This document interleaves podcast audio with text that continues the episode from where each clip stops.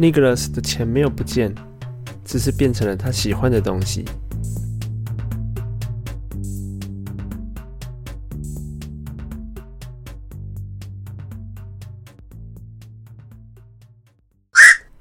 呃，我是说真的啦。嗨，各位大家好，大家好久不见。今天是十二月二十五号，圣诞节。现在录制的时间是凌晨的一点。想在这个节日呢，跟大家谈谈圣诞老公公的这一件故事。通常我们小时候所听到的圣诞老公公，是一个白胡子、胖胖的老人，穿着红色的皮草，也就是大衣。然后乘坐着驯鹿的雪橇车，在世界各地奔波，四处送礼物给小朋友，以及表现良好的小朋友的礼物。小时候我们听到的都是这样子的一个故事。等到我们长大了之后呢，渐渐了解到，其实没有圣诞老人，我们所得到的礼物，有可能是谁所送给我们的。可是，圣诞老公公到底是怎么来的？其实圣诞老公公是以讹传讹，也不是说以讹传讹，他是透过流传不断的改变，所以才有现在圣诞老公公的样子。如果把它追溯到最原始的样子，其实他是一位主教，叫做圣尼古拉斯，圣尼古拉斯这位老先生，因为他乐于助人的一些事迹，让大家广为流传。他是孩童的守护者，他也会送金币、送一些礼物给需要帮助的人，所以渐渐的这些流传到了最近的现代，慢慢变成了会送礼物的圣诞老公公。虽然说很简单的，是为什么圣诞老公公是这样子来的的这一件事情，很快就这样子讲完了。可是，在于圣诞节的这一天。它有一个很不一样的意义的是，我们可以很明白的知道，在这一天，我们不只可以去收礼物，我们也可以去送人家礼物。也就是代表，我们不只可以接受，我们也可以给予。这是一个很特别的一天，尤其是在前一天，我们过完了平安夜，在今年又是平安的度过了，所以我们在圣诞节这一天。特别的开心跟特别的快乐，在圣诞节跟平安夜的更早之前，我们还过了一个所谓的感恩节。虽然上次我所说的感恩节的那一个节日，其实他的感恩不是指每一个人都是得到感恩的感觉，可是普遍的人所受受到的感恩节的那个含义，我们所要过的感恩节。我们还是要来感恩所有的人，所有的一切人事实地物。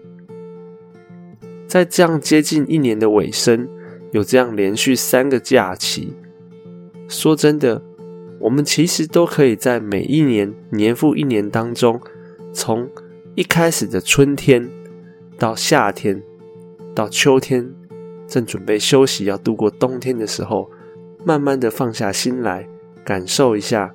今年即将要结束的这一种感受，以及我们准备好要接受明年新的一年的这种感受。今天这一集没有挑任何的好日子跟大家分享，纯粹就只是圣诞节这一件事情想要跟大家分享。还有一件事情就是，我们小时候会在市场上。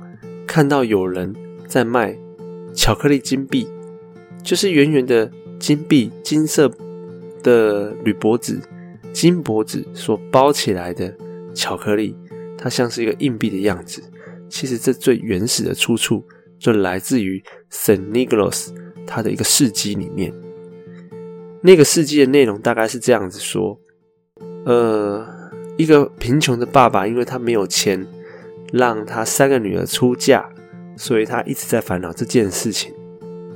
那这件事情流传到了那个 Saint Nicholas 的耳中，他发现这件事情，于是他在大半夜的跑去人家家里面大傻逼，让这三个女儿都有嫁妆可以嫁到人家中。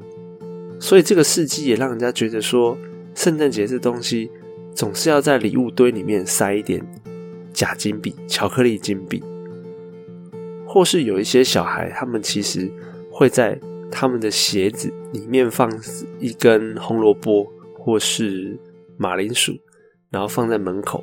那时候传闻也有这样子说，他们认为圣尼古拉斯是骑着马来到每一户的家门前来发放礼物。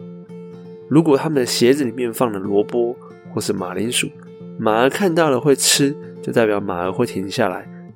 那相对的，圣尼古拉斯就会把那个礼物放在他们的鞋子里面，当做是给马儿所得到的而回馈的谢礼。里面当然也是有金币啦。也是有一些糖果之类的，当然这也是一些习俗。那当然，它不会有所谓中国版本，所谓我们讲的用金箔或铝箔纸包在那个元宝形状的那个巧克力，那个当然就不会有了。中国人是没有在信圣诞老公公这件事情的。